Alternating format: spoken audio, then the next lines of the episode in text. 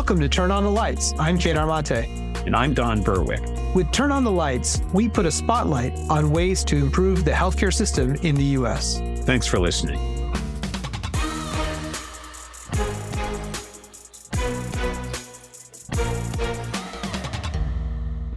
Poverty is really bad for your health.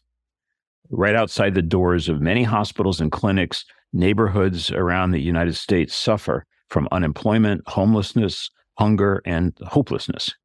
People there live sicker and they die younger, mostly not because they're missing health care, but because they're trapped in social circumstances that cause illness.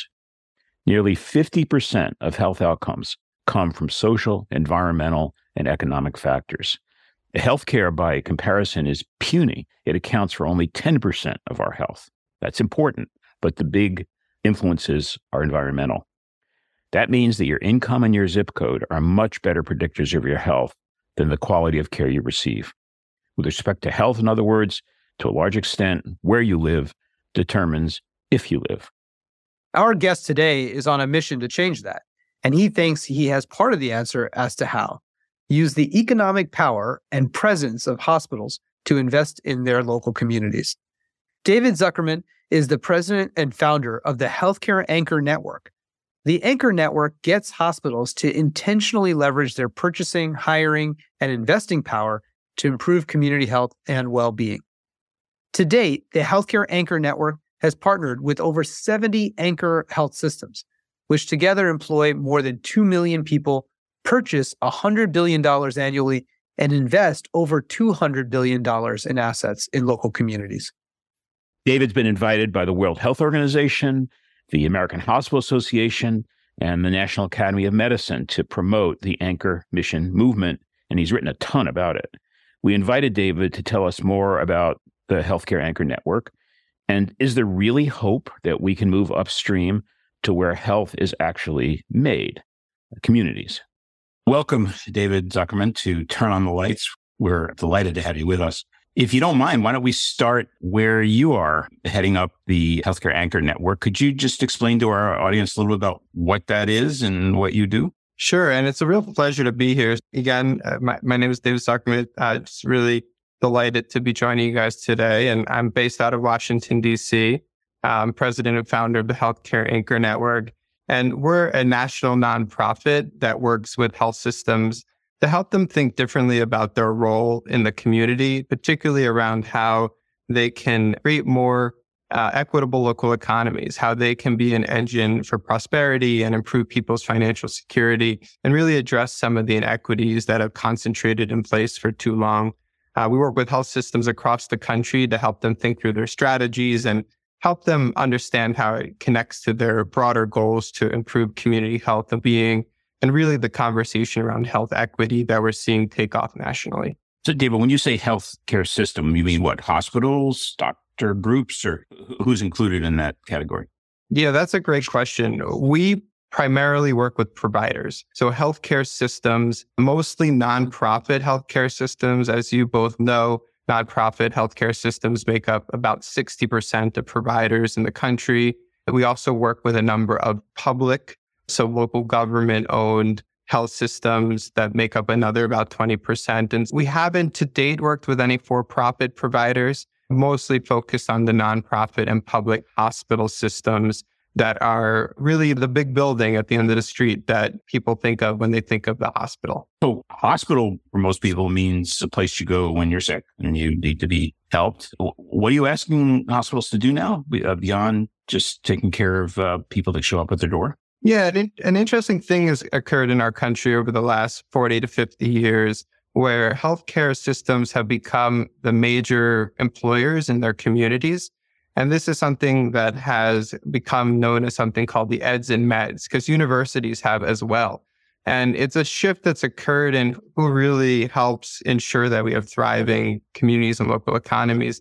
Some of your listeners may be able to think of a time when there was a for-profit business that picked up and left the community and decimated a community. They might have moved to a different city in order to avoid paying higher wages or whatnot.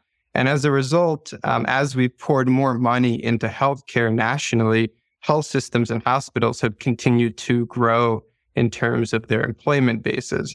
And we don't think of them as economic engines or entities that create good paying jobs, but they are. And really, actually, in this moment of time, they're one of the best ways to create middle-class paying jobs, especially if we think more intentionally about the pipelines into those entry-level positions and then how people can move up over time. And so we're asking our health systems to recognize that they are important economic engines and they have a role and responsibility to play in their communities in a different way. And conversation also really plays off of the one that you had with Dr. Alistair Martin, where he talks about the causes of the causes. And so we're asking our health systems to think about another way they can begin to tackle those causes of the causes. So not just necessarily writing a prescription for somebody for healthy food or helping provide a subsidy for transportation, but why do people in our communities not have the resources to pay for their own transportation, not have the resources to pay for healthy food? And how in the course of everyday business, when you hire people, when you purchase goods and services, when you think about your investments, can you be chipping away at some of those structural determinants of health further upstream? And so I think in that way, it's a shift in mindset. It really is. But for those health systems that are understanding the many issues that come together to create inequality and health inequities in our communities, there is an aha moment that says, oh, this makes sense. We have to do this anyway. Why don't we think how we do it? David, can you get a little more specific here about what a hospital as an anchor or a health system as an anchor concretely does in its community? How does it act differently? What types of things does it do differently? What makes a health system an anchor in a community versus one that isn't? Sure. Not to get too much lost in the jargon, and maybe if we were developing this language today, we would have chosen these words, but this is where we're at in terms of the language we use around this work. So I'm going to just draw a quick distinction, which is that health systems, along with other nonprofit or public institutions that are large employers that have this social mission, so they're not a for-profit entity, they have a nonprofit or public mission, that are unlikely to pick up and leave their communities. Those are what we describe as an anchor institution. We look at those actors and we say, you're here for the long term. And you have this social mission, and you have a huge impact on this community. Let's acknowledge those things, and let's bring intention to how we can leverage that position for greater social impact. And really, how do we get at addressing those root causes of poor health, the racial and economic inequities that are deep-seated in neighborhoods and deep-seated in place, and begin to think about how through your hiring power. So, for example, you have to hire a lot of people. And right now we know there's a huge challenge in healthcare workforce. How about we just bring some intention to that process and say, can we actually target specific neighborhoods, work with specific community-based organizations, and ensure that we are leveraging workforce dollars that exist in our local communities that are often disconnected from the large employers? So a lot of this is simply, how do we get healthcare at the table in a different way? And more plugged into our different systems, publicly resourced systems around workforce development, so that we're building an intentional pipeline. There are jobs at the end of it. It meets our employers' needs, but it's also beginning to create an economic opportunity pathway for folks in these communities. Another, you're talking about building capability in communities that have been historically marginalized, places that have been left out of the hiring process. You're saying hospitals use your, it's often thousands of jobs, use your hiring capability to hire from communities that have been historically under-resourced, disenfranchised, marginalized, whatever phrase you want to use. But finding people from those communities, building their skills so that they're ready for those jobs when they become available. And that's a way of investing differently in the community.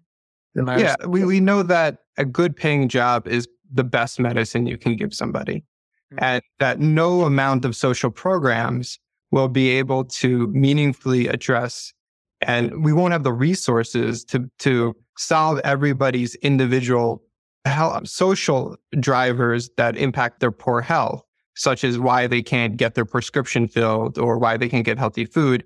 The best thing we can do is help empower people and communities to have the financial security and economic agency and healthcare system, you hire a lot of people. Why not connect the dots? Right. So that's one example. And then a second example is around the purchasing power. In the same way, they buy a lot of goods and services. So can they think about buying from local businesses, particularly diverse businesses that have been underutilized, or from other businesses that have a greater social impact? So I'll just give you a brief example about this. In Cleveland, the Cleveland Clinic and University Hospitals came together with a number of other actors to say, okay, we can create local businesses that will allow our employees to not only have a good paying job in health insurance, but own a piece of the business. And we're going to do that in specific communities where there's high unemployment. And we're actually also going to allow this to be an opportunity for those that have criminal convictions to get a second chance at employment. They're going to create businesses, you said? Create businesses, yeah. Like what? So in this example, one of the big issues in healthcare is the linen supply chain. So a lot of communities struggle with actually cleaning the sheets and other materials in the hospital because that part of the supply chain, for a variety of reasons, is weak. And so they saw an opportunity where they said, we actually need a more stable provider that can still provide this at the cost and quality we expect, so without passing on costs to our patients. But if we work together collaboratively with other actors in our community, we can also ensure that this business has a social impact. And fast forward 10 years, this project started around 2007, 2008, and it's called the Evergreen Cooperatives. And now it does the entire laundry for the Cleveland Clinic. And this wasn't a charity decision. This actually was a business decision at the end of the day, because they needed greater reliability in this part of their supply chain. But they also had the vision to see that this could be a huge way to create good paying jobs in the community and begin to help folks in those communities break the cycle of poverty. This business actually hires from the neighborhoods that are a ring around University Hospitals and Cleveland Clinic, which have the lowest life expectancy of any neighborhoods in the entire county. So when we get back to that conversation around why do we do this, it's because the traditional strategies for improving quality of life over the lifespan, as well as longevity in terms of life expectancy, the neighborhoods just next door to these world-renowned institutions have the lowest life expectancy in the county. And so it's hiring from such communities, then leveraging the supply chain, even building businesses. What else? What are some other examples of this activities of an anchor hospital? Yeah, the last one is around investments. You guys talk a lot about the unique elements of American healthcare on this podcast. And one of those is the way we finance hospitals. And as a result, health systems have to hold these large reserves.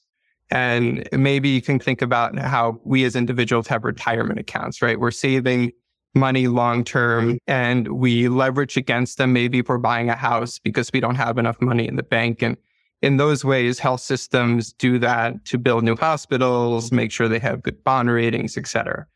But all that money is invested on Wall Street. It's invested in stocks and bonds. Sometimes it's in private equity. And what we share with our health systems is actually there is a whole other system you could invest in where you can still get your money back, but you're going to have a community impact at the same time. And that's the community development finance ecosystem that exists in communities. So we tell them, how about you just carve out 1%, just redirect 1% of those investments you hold in traditional stocks and bonds, bring it from Wall Street back to Main Street, specifically into the neighborhoods that most need it. And most of those investments go to helping create different kinds of affordable housing. They also can provide critical dollars that maybe help bring a grocery store to a community. They might be providing dollars that help support diverse and small businesses, or maybe even a childcare facility. And we have examples of all of these around the country. And it's not about healthcare being a bank. It's around healthcare filling a gap in the market. And that gap exists because, frankly, we don't put a lot of attention towards addressing the needs of the lowest income people in our community. David, where did this idea come from? So I'm curious about the history here of anchors, as we're calling them. I get the visual metaphor of an anchor. Sure. It makes sense. But where did this come from? Did this originate in healthcare? Did this come from somewhere else? Where did this concept originate? Yeah, it's a great question. It actually came from higher ed. Oftentimes, what's pointed to as one of the early examples of an anchor institution is the University of Philadelphia, which is in West Philly, and really dates back to the 90s when there was a lot of safety issues around urban campuses. And the early days of it was around how can the university be an engine for changing the conditions of the communities it sits in.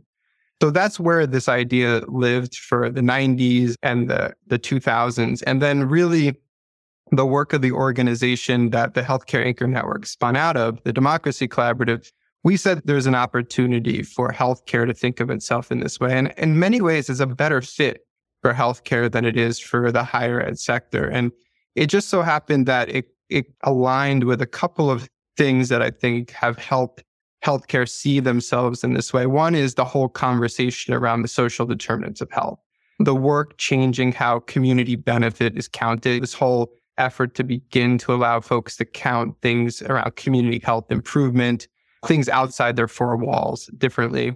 This example of the Evergreen Cooperatives in Cleveland, Ohio, that I talked about, that really helped inspire people to what was possible. And so I think those things have helped, and just health system taking on this broadening mission of improving community health and being. So all of that, and plus our role saying, we think there's an opportunity here. And when I joined that organization, the Democracy Collaborative in 2012, really being asked to build out the strategy for healthcare, thinking of itself as an anchor institution. Fast forward 10 years, we're at this point where we have health systems across the country really embracing this model. It's still early days. I think the potential is we're only scratching the surface, but I think the potential is extremely significant. How big is the Healthcare Anchor Network now? We currently have 74 health systems participating, representing about 1,200 hospitals, or about 40% of nonprofit healthcare. So we've come a long way from 10 co-founding members, which included prominent health systems like Kaiser Permanente and Trinity Health and Common Spirit Health and Rush.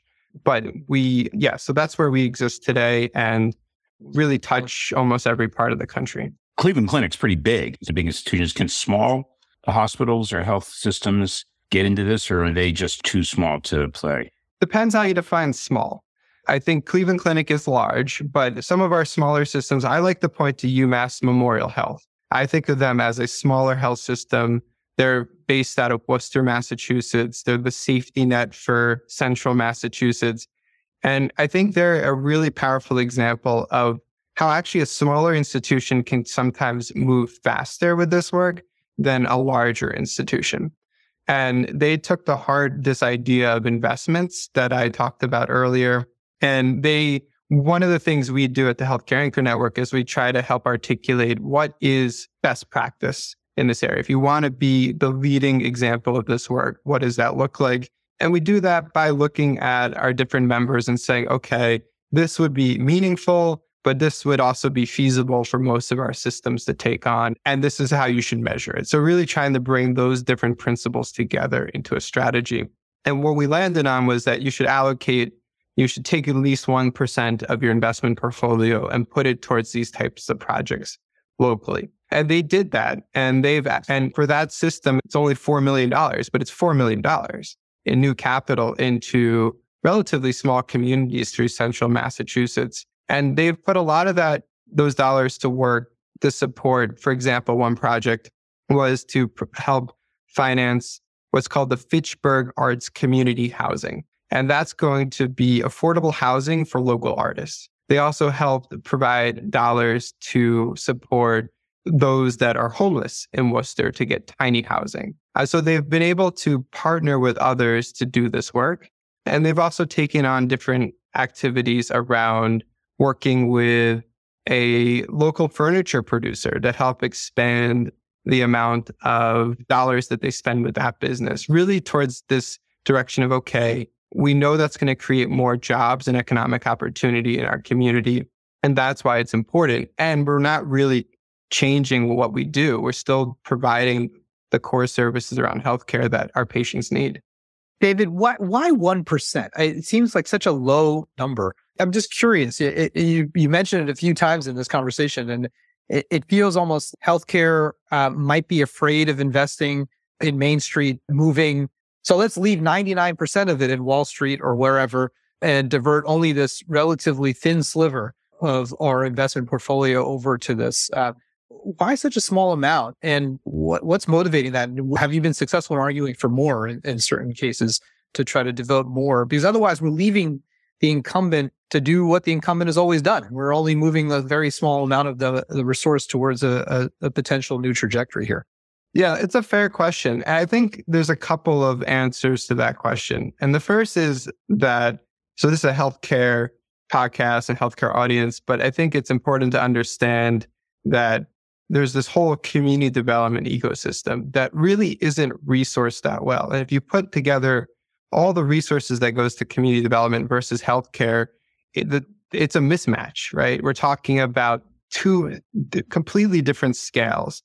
And when I tell people that if we ship just 1% of these reserves, we're talking about $10 billion into the community development finance system, that is a huge amount of money.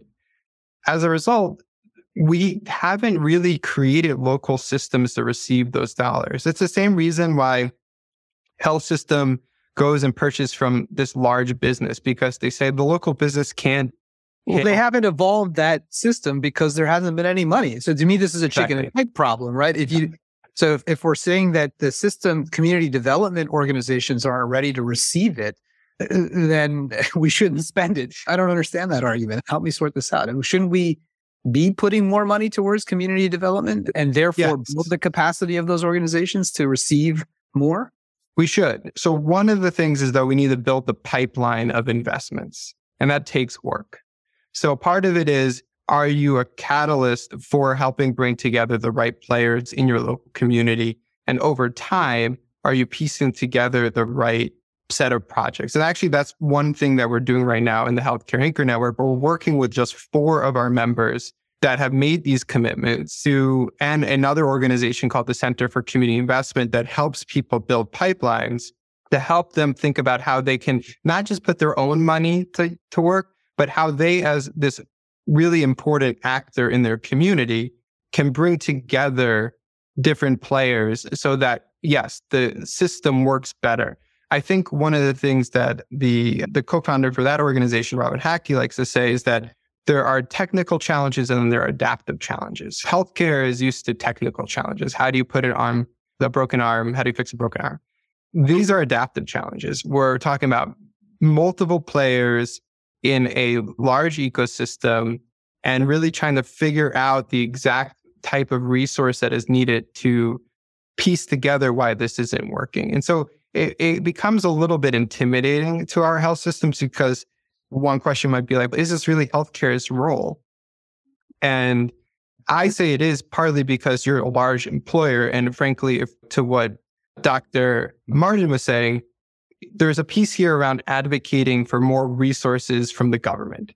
And that is important. But there's also a piece here about what do we ask of our largest institutions within our communities to be part of the solution.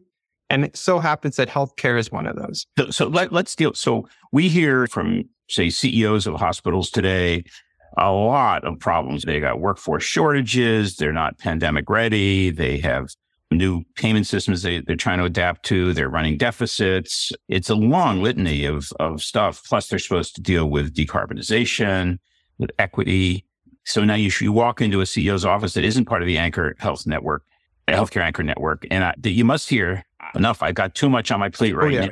I can't handle this. So what do you say? It sounded a little complicated. Yeah, I think we say a couple of things. One is that first, this approach actually it helps solve some of those goals that they have around sustainability, diversity, equity, inclusion, community health and well-being. In many ways, if we think about hiring, we're talking about hiring often from underserved communities of color. We're helping to provide financial security in the process. And we are helping to address some of those workforce shortages. So it is actually, these strategies can solve multiple challenges that the systems have. I think some of the other things that you've discussed on this podcast, often the biggest barrier to getting started is inertia. It's, we've done something the way we've always done it.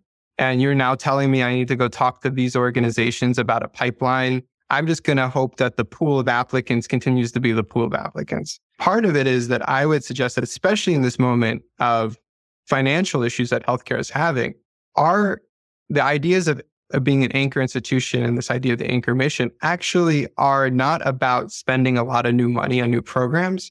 It's about aligning the things you do each and every day and simply asking yourself, what social impact can this activity have?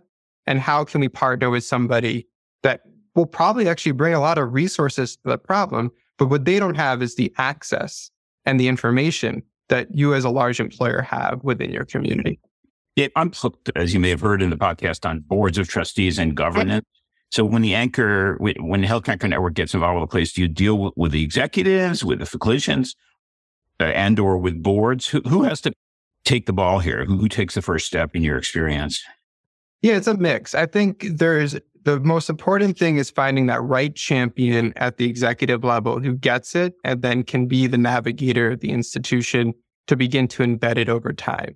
One really great example of this is Dr. David Ansell in Rush University System for Health in Chicago. He's really been this driving catalyst of ensuring that senior leadership is on board. It's elevated at the right level. Another example is Dr. Doug Brown, the Chief Administrative Officer at UMass Memorial. He's well positioned to ensure that this stays at the conversation level for leadership, and is also on the board for their things that they track on a regular basis.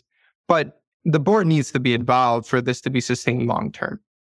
And what I find when I talk to our senior leaders, when they finally bring into the board, is one of the biggest champions for this work, because most of those folks are volunteers and they see the health system in a different way. They see the health system as this important civic actor within their communities. And it's a no-brainer. Why wouldn't we show up in that way? Especially if our mission is expanding and we need to think about this work. Yeah, we have this responsibility. Let's do this. So I think boards can be some of the biggest supporters of this work. And we've seen trustees really help drive some of this work forward, especially around the investments, which often requires a vote by the investment committee of these boards to allocate those dollars differently. I can imagine that boards would be very eager, particularly because most hospital boards are at least composed of local community members or prominent community members or otherwise, that there be a substantial desire for them to see the kind of investment that you're trying to drive into the local community. David, you mentioned a couple of times that your focus here is nonprofit or not-for-profit healthcare. I'm curious about two things. One, about the for-profit delivery groups, and why not those folks as well? And then in addition to that, why not pharmaceutical businesses? There's retail health. There's the Amazons, Walmarts of the world. There's a lot more to the health ecosystem now than nonprofit healthcare delivery alone, hospitals alone. So curious about whether... And if I think about the things that you've described, hiring practices, supply chain, investment portfolios, those apply just as much to biopharmaceutical companies as they do to delivery organizations. So why not ensure that Johnson serves in an anchor capacity just as much as a nonprofit health system? Yeah, I think it's a great question. And so what I like to say in response to that is that I think that corporate entities can adopt some of these strategies. My perspective is that this is less a question of good and bad. It's more a reflection of an organization that is a nonprofit or public entity should have more of a focus on the community than a for-profit entity. And it's more just a recognition that if we're going to start somewhere in changing the expectations that we have for our largest community actors, that it makes sense to start with those organizations that should have this as part of their perspective. And they so happen to be very significant economic engines within their communities at the same time. I think there's an opportunity for healthcare to be a voice for driving this work and bring along some of those corporate actors and say, okay, this is important. We're focusing on these zip codes because this is what we're seeing as those communities with the greatest health disparities. What can you do to help us in our goals here? In some of the cases, some of these actors have been invited in to help with hiring pipelines. One of the things we talk about is, and this is something that Intermountain Healthcare did working with BDR, is they said, look, we are trying to focus on these specific zip codes for hiring. You're one of our largest vendors. Do you want to come alongside of us and also commit to hiring from these communities? And in that way, we are all pulling in the same direction. But I personally believe that we should lean on the organization that should have the most vested interest for the long term in a specific place. And when I look around, I see that as nonprofit healthcare, public healthcare. It's possible that for-profit healthcare can get there. We haven't seen an interest in this work to date, and maybe we haven't engaged them enough. I would say that it partly reflects the culture and priorities of those organizations. But those organizations have similar interests, right? I guess the 1% of the nonprofit healthcare institutions, not to say that nonprofit healthcare doesn't have resources here in the piggy bank. Of course it does, especially the bigger ones. But my goodness, the 1% opportunity for Pfizer represents a massive, we're talking about not just billions, hundreds of billions potentially of dollars that could be invested in local communities. I just am curious. And they have the same kind of, among the three strategies that you described, they have an interest in hiring, they have an interest in supply, and they have plenty of supply chain challenges that they have to figure out as well. It seems very likely that they could be allies in the same kind of way, a civic responsibility aside. They have a business responsibility. You're trying to make the business case for being involved here. Why wouldn't that business case apply just as well to for-profit healthcare delivery or pharmaceutical sector or otherwise? I think that just to have it. Oh, go ahead. Yeah, your story about Intermountain and BDR is interesting because what Kedar is imagining, could it happen by nonprofit healthcare insisting or pulling the for-profit supply chain into the activities you're talking about? That's partly our hope. We definitely, we have this commitment in supply chain, and one of them is that our nonprofit health systems should, or those that have signed on to it, which at the moment, Healthcare Anchor Network, we invite for-profit healthcare to participate. They've chosen not to. And I think that what we see in that example is that they need to work with some of the large publicly traded vendors, some of the Johnson & Johnsons of the world, and help them target their hiring in the specific zip codes. I think for a lot of those businesses, they're place agnostic. This work is very place-based. And so it's not that they can't be part of these solutions, but that is for a global multinational organization, what really is place, and do we really have an emphasis on zip codes or specific communities, or do we take a different approach? I also think that I agree that they should be part of the solution. I think, again, if we're going to address the massive inequality in our country, that really is the root for why we have such poor health disparities. We need to have everybody pulling in the right direction. I definitely think we need to do more through government. And I also think we need to expect more from our largest institutions, and that is for-profit and public, and that they can be part of the solution as well in this work. It's just that question of who sets the table and actually keeps the focus on the long term and equity. We know that one of the biggest issues with the S&P and businesses that are listed is the short-term thinking. This is long-term work.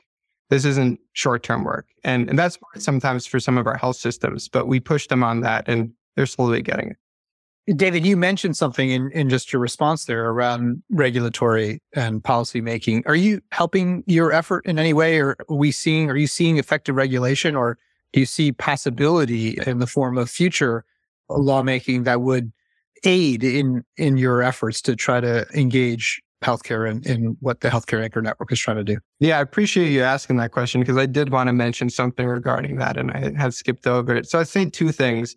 One is actually one of the things we do within the Healthcare Anchor Network is we do help our health systems use their voice differently with their congressional representatives.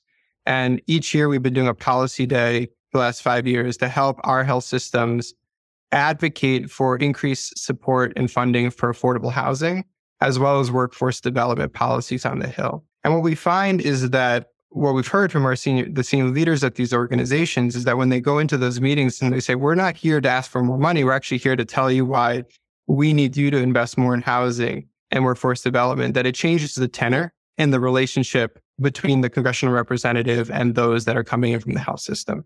One of the reasons this is really important is because we're not asking healthcare to come up with the agenda for affordable housing or for workforce development. We actually go to the tables of those that are focused on workforce development nationally and affordable housing nationally and say, what are your priorities and how can we help? And as a result, it's very different when, again, that largest employer walks into the room with the congressional representative than a small affordable housing organization. For better or for worse, that's the reality. And so having healthcare's voice in this way is, I think, really important. The other thing I will just note is that we hope to see more resources for this work at the federal level that will help health systems that are on this journey to do this work better.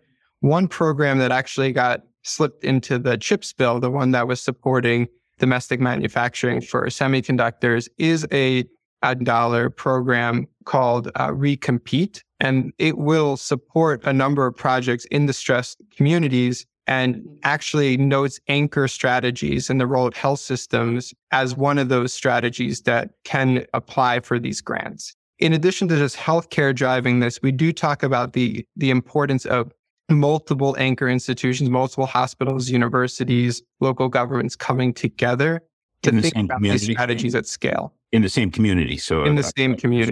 Yeah.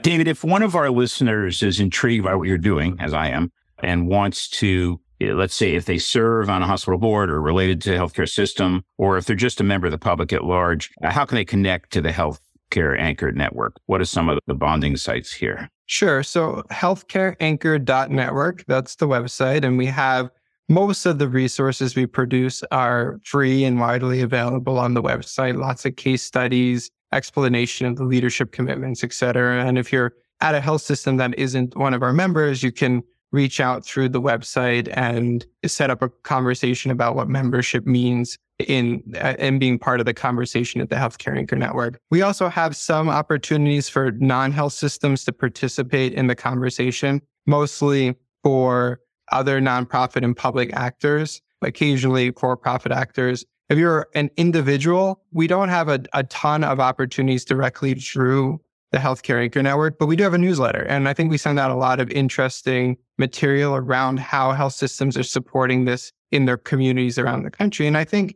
if you're someone engaged in your local community, I think you can start asking questions about what your health system is doing. And as much as we are pushing at the national level to have healthcare adopt this frame, I think there is a role for communities to ask for more. And I think what is powerful about this strategy is what I think communities are inclined to ask for is grant dollars. We want you to fund this program or this project. And that is appropriate some of the time. But I think we have to acknowledge the financial challenges healthcare is having and say, maybe actually there's another constructive ask we can have of our local healthcare institutions that is about bringing them along as partners in thinking differently about the future of our local community. And I think that's really what this conversation is about. So it's healthcareanchor.net? Is that right? Healthcareanchor.network. So Healthcare Anchor Network, and just put the period between Anchor Network. Before we have to close here, David, let me say a word about yourself. Why do you do this? Why is this important to you at a personal level?